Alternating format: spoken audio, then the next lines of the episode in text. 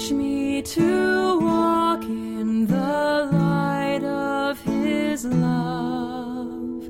Teach me to pray to my Father above. Teach me to know all the things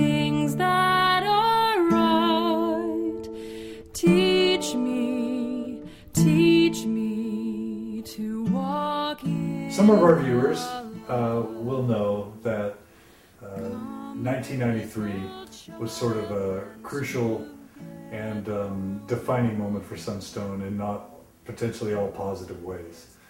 Um, so, can you discuss uh, the events and the environment that led up uh, to August and September of 1993 and um, your involvement in it, how you were trying to manage it, what you experienced about it, the events themselves, and the aftermath? It's a big question, but we've got at least 30 minutes. So.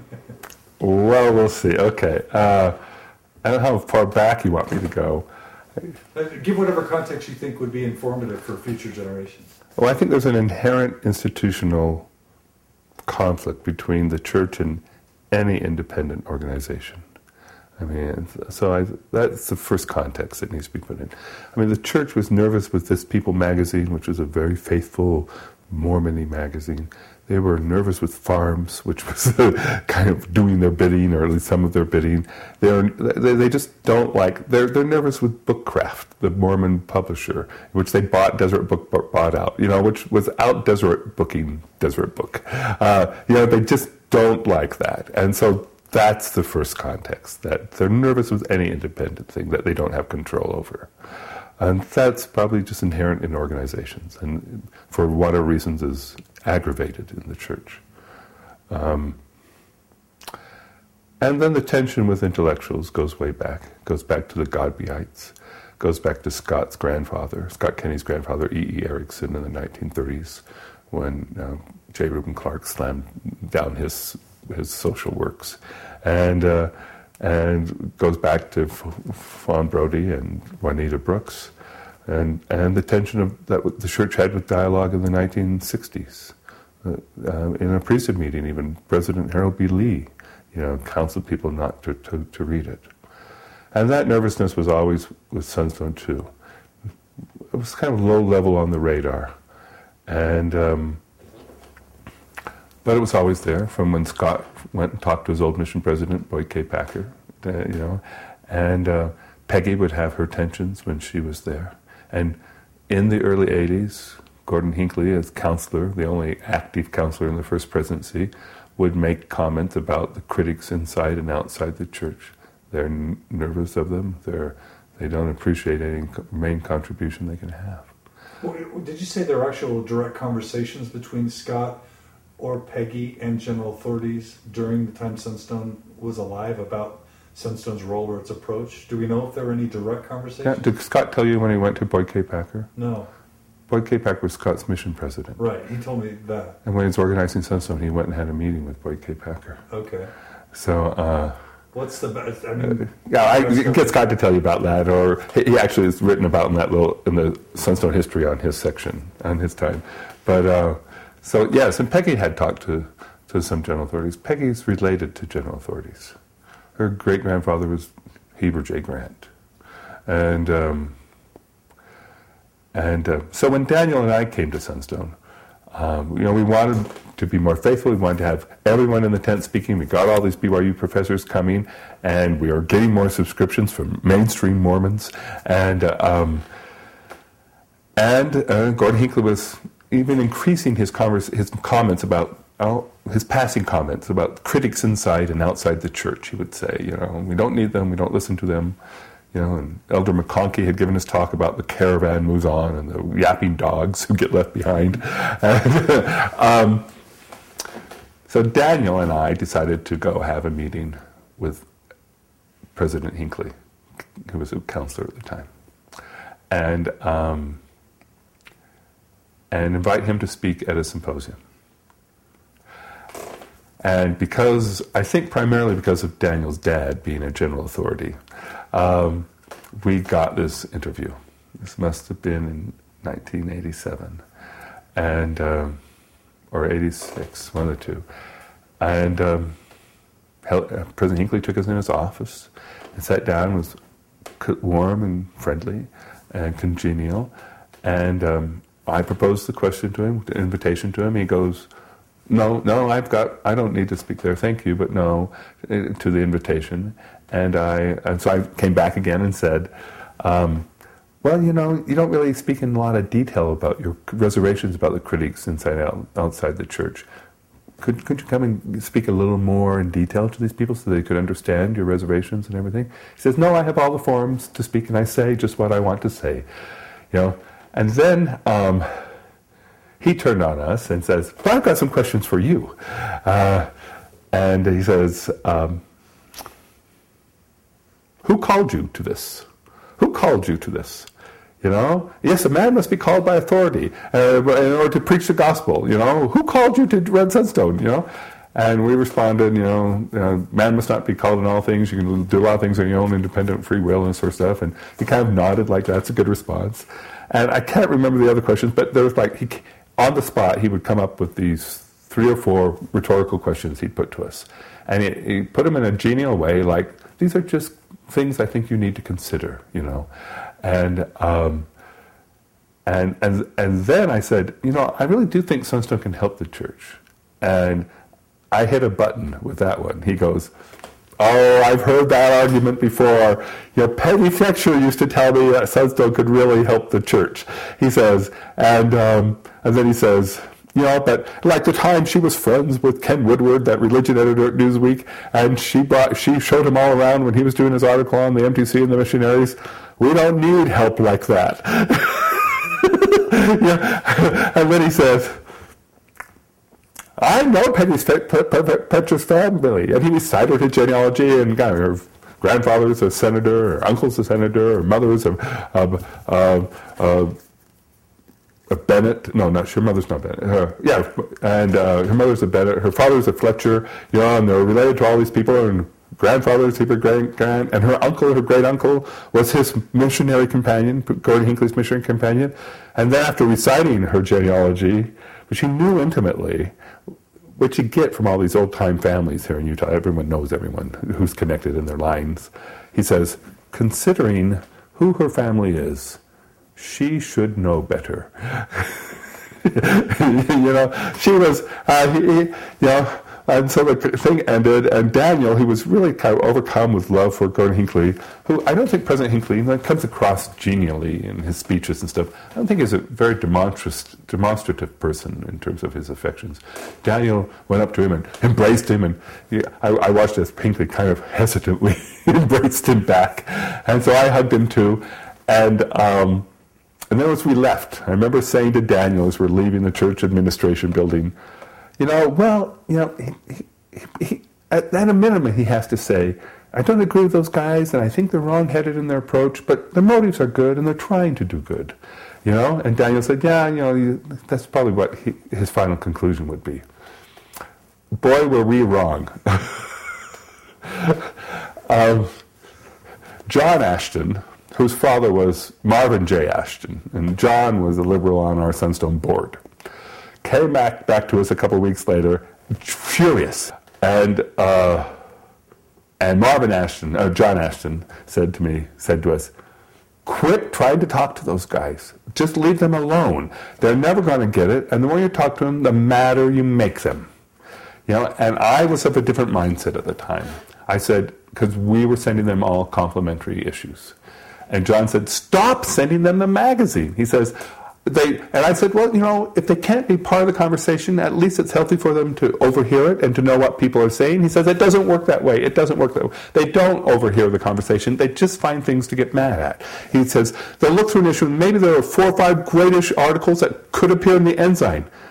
And you don't get any credit for those. You just get pinged for the one mad. And the more mad ones they get, yeah, I'd say, but isn't it better for them to read the whole article than just to read highlighted parts that someone sends them, and where they just read those highlighted quotes? He says, no. He said, no, it's not.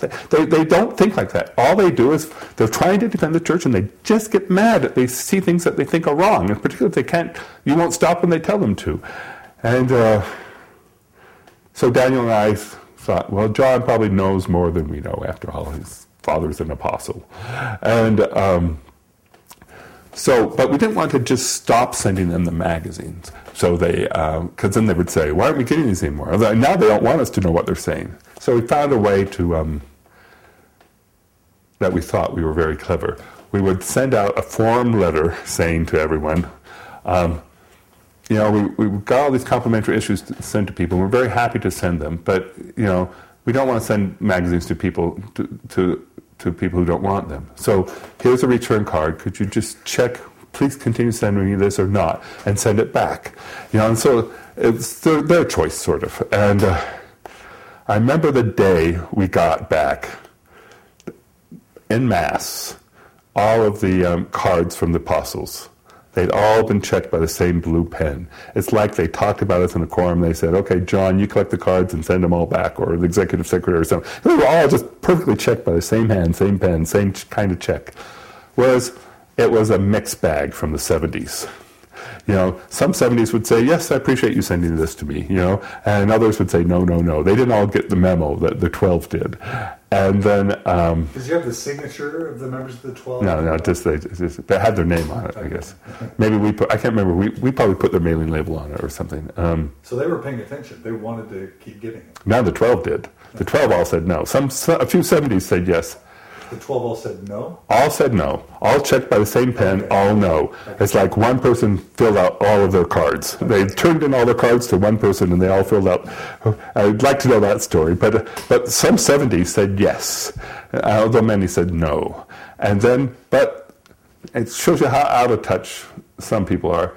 The Relief Society presidency sent the cards back, checked yes with flowing, flattering comments. Thank you, thank you, We appreciate the good work you're doing. you know, and uh, so most of the 12, all the 12 and most of the general authorities were no longer getting the magazine, uh, which is probably a good thing, but probably too late. Um, then a year later or so, 1987, this would have been. No, 1987 was the Alternate Voices talk by Dallin Oaks uh, warning people against critics inside and outside the church. And, um, and then there were changes made in the temple endowment. And, um, and a lot of the press reported those changes in the temple endowment. Around 1989, 90, something like that. 80, 89. Yeah. Like 87 was the alternate voices, 89 was the temple endowment. It's like these two year increments as you lead up to the crescendo. Um, and lots of newspapers uh, reported the changes in the temple endowments, the, the elimination of um, the the blood oaths, you know, and the slitting of the throat and stuff, and uh, uh, getting rid of some certain things. And um, we, in our little news section, often reports how the media are covering the church, and so we did a news story about the news coverage of the changes in the temple. We didn't really report in any detail what was being ha- what was happening uh, what was what was actually changed in the temple. Um, but after that, shortly after that issue came out with that news story, um, I was called in by my stake president, who upbraided me very strongly for having run that article. And he thought, so said it was bad judgment and, and break, uh, breaking of my temple covenants.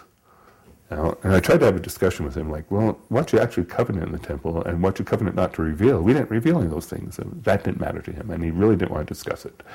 And um, he took my temple recommend away. And so I went in the next day to the office and told Daniel about that, and Daniel, and we talked about what to do about that. And then a couple of days later, and I also asked my stake president, now, were you told to do this? Uh, have you had any conversations with anyone about this? He says, no, no one has told me to do this. I haven't received any conversations. It's just for some time I've been concerned about having a stake member, a member of my stake do Sunstone, and this has broken the back.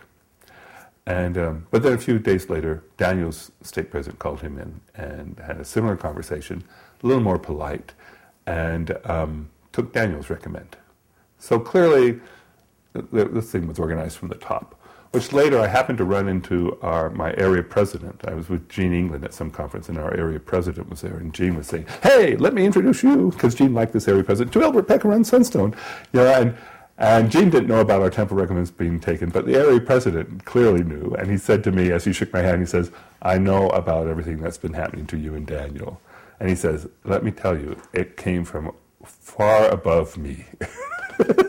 you know, so my stake president lied through his teeth to me, which he lost all credibility with me at that moment. Daniel's parents were abhorred that his recommend was taken and really hounded him to get it back. And so, because of his dad and mom, Daniel worked very hard in meeting and talking to his stake president, and a year later had his temple recommend restored. And uh, maybe a little after that, Daniel left Sunstone. Um, but I, I, didn't want to ever talk to that state president again. So, um, so we just let it go. I didn't have a temple recommend. Daniel and I had decided to keep that secret. We didn't want to become martyrs for the cause, have it be publicized about. But a few of our friends found out about it, and our good friend Pat Bagley, the cartoonist, told the reporter at the Tribune. And so she wrote a story about it, and it appeared in the press, much to our chagrin. Um, so our temple recommends were taken, and the way I sort of see the church doing these things is they, um, they, I think the brethren feel like they sent clear messages through Elder Oaks's talk, through the taking of the temple recommends, and um, and then there became Hinckley talking to you. That was private. But yeah, I think they feel, and I've, I've heard reports where they say, you know, the true saints, only a whisper and only a hint, and they'll follow it. And the, the more or less faithful ones, if you even tell them explicitly, they won't follow it anyhow. And clearly, we weren't following the whisperings or the gentle, gentle counsel of President Hinckley. Um, and so I think they're getting more and more frustrated. At the same time, um, they're probably hearing more about Sunstone. No, the number of our readers have increased to 10,000 by now. I think we have a lot more visibility. They probably have more people in Salt Lake talking and asking them about Sunstone. And also the number of BYU faculty involved in the symposium, which I think one symposium was like 60 or 70 fact BYU people were in a symposium program. Um, I think that troubled them too. It's like we're paying these people and we're supporting these people, and so there became there started to be increased pressure not to let BYU people do it. You know, um, and they, BYU was going through its uh, 10, 10, uh, by, uh, 10, 10 year review process, and they wrote into it uh, that we don't want people to speak at Sunstone or write for dialogue, and. Um,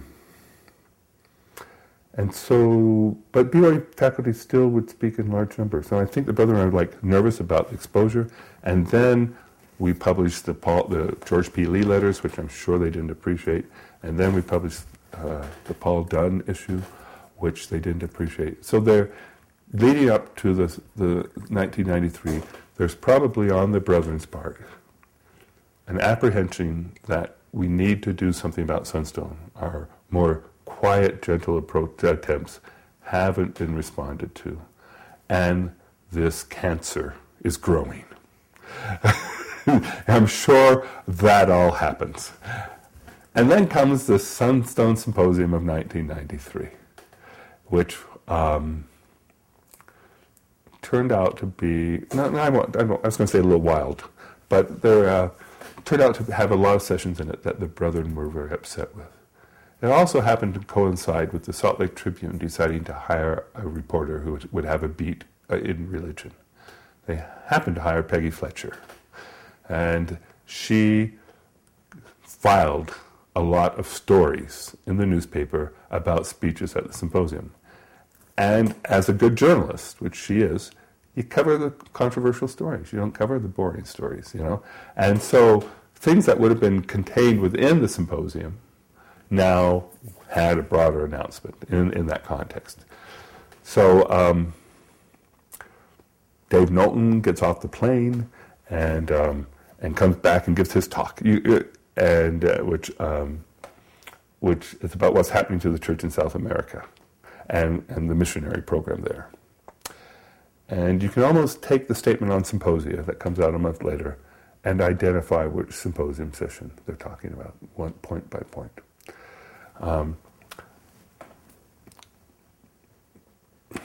what's his name?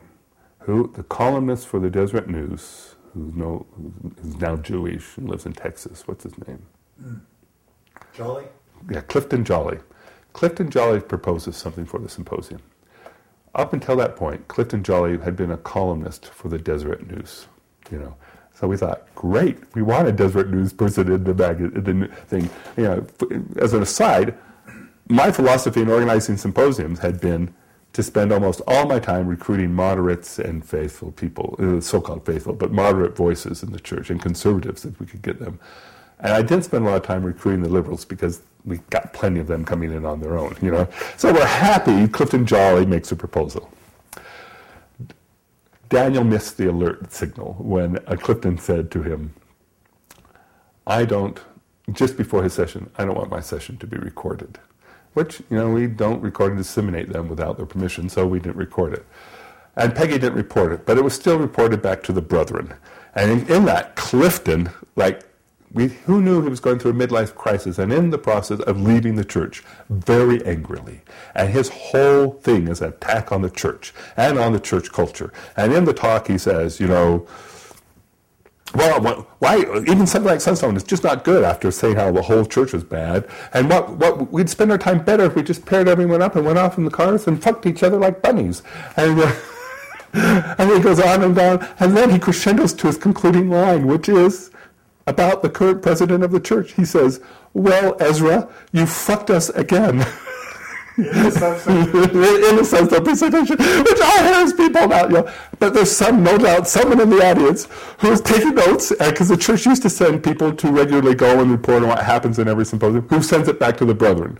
So you know the line in the statement on the symposium about speaking ill and using bad language about the brethren and stuff. That's Clifton Jolley, and there were other sessions which, if I looked at, I could remember them all. But it, No, there was the there was the women one the, with Margaret Toscano and, and Lavina and, and Michael Quinn about was it if the women have had the priesthood since 1840? Ah, that's right. Michael Quinn's statements, yes, in that session, particularly Michael Quinn's state statements in that session, you know, um, come up. Yeah, and the Brethren had been sort of moving in, in, already in places, which is because um, Margaret Toscano had been called in earlier a year that year to uh, where they explored the possibility of having, having a disciplinary court about him, about her, and um, so that August, a couple of weeks, two weeks after the statement on symposium, the Thursday afternoon or Friday after the brethren meet in the in the in their meeting in, in their room, uh, they issue their statement on symposia.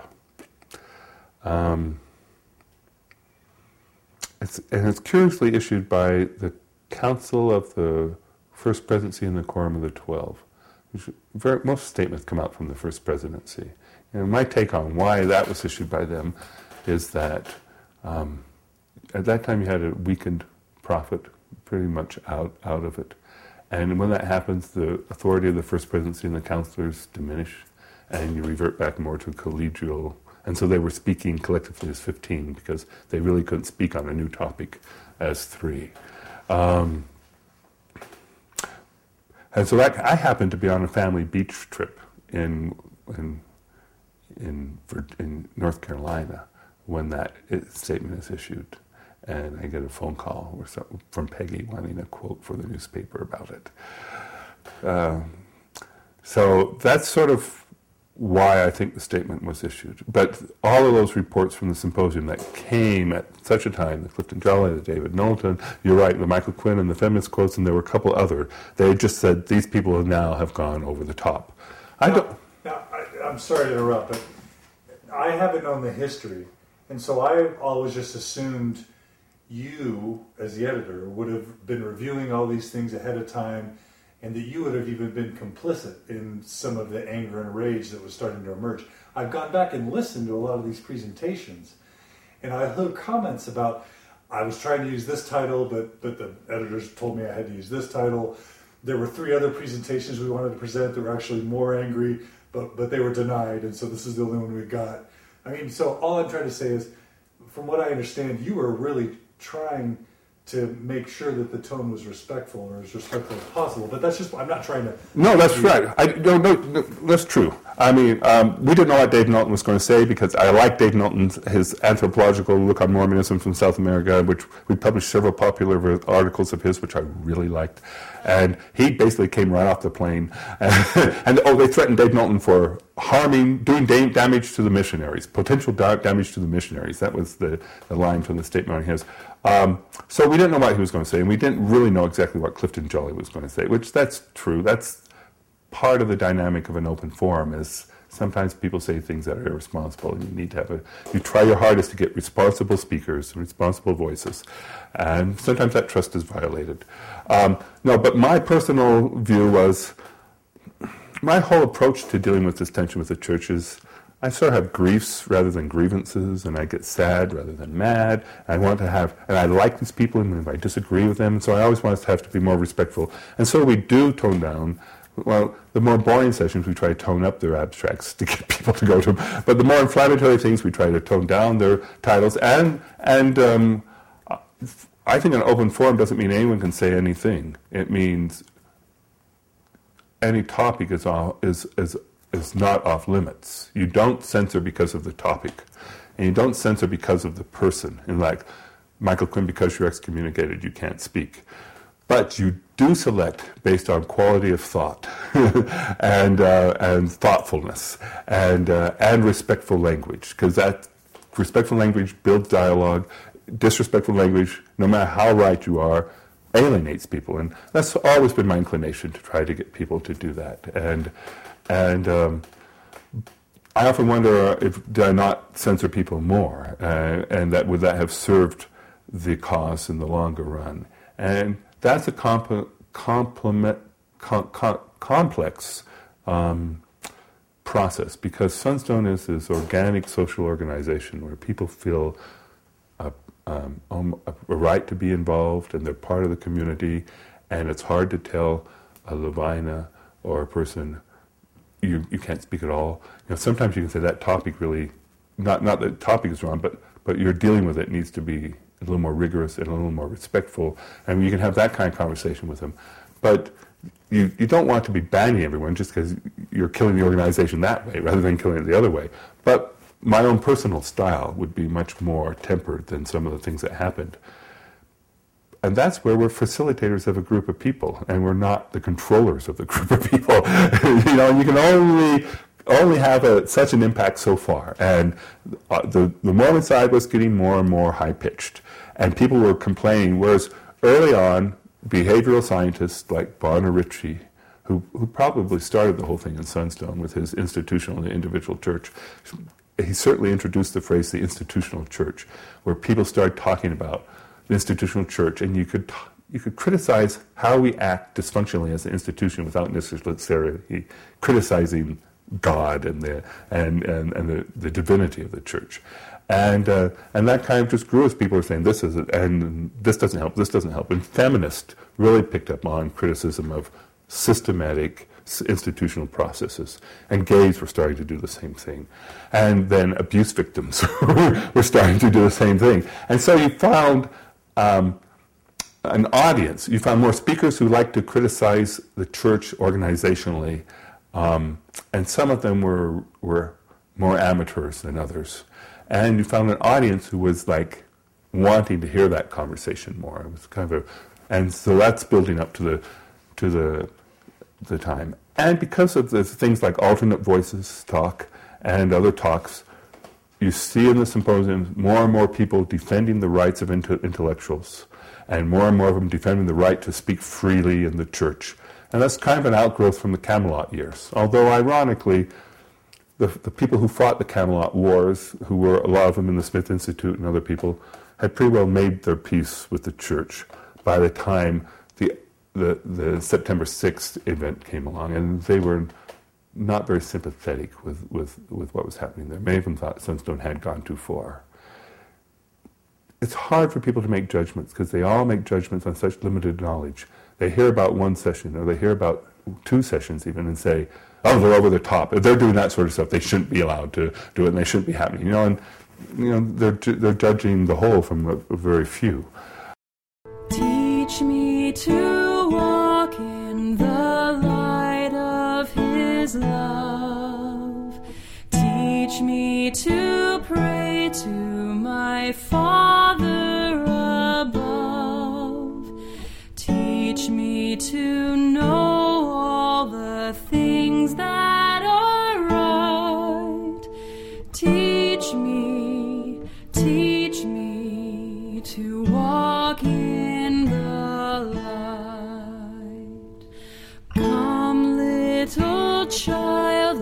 together we'll learn of His commandments that we may return home to His presence to live in His sight.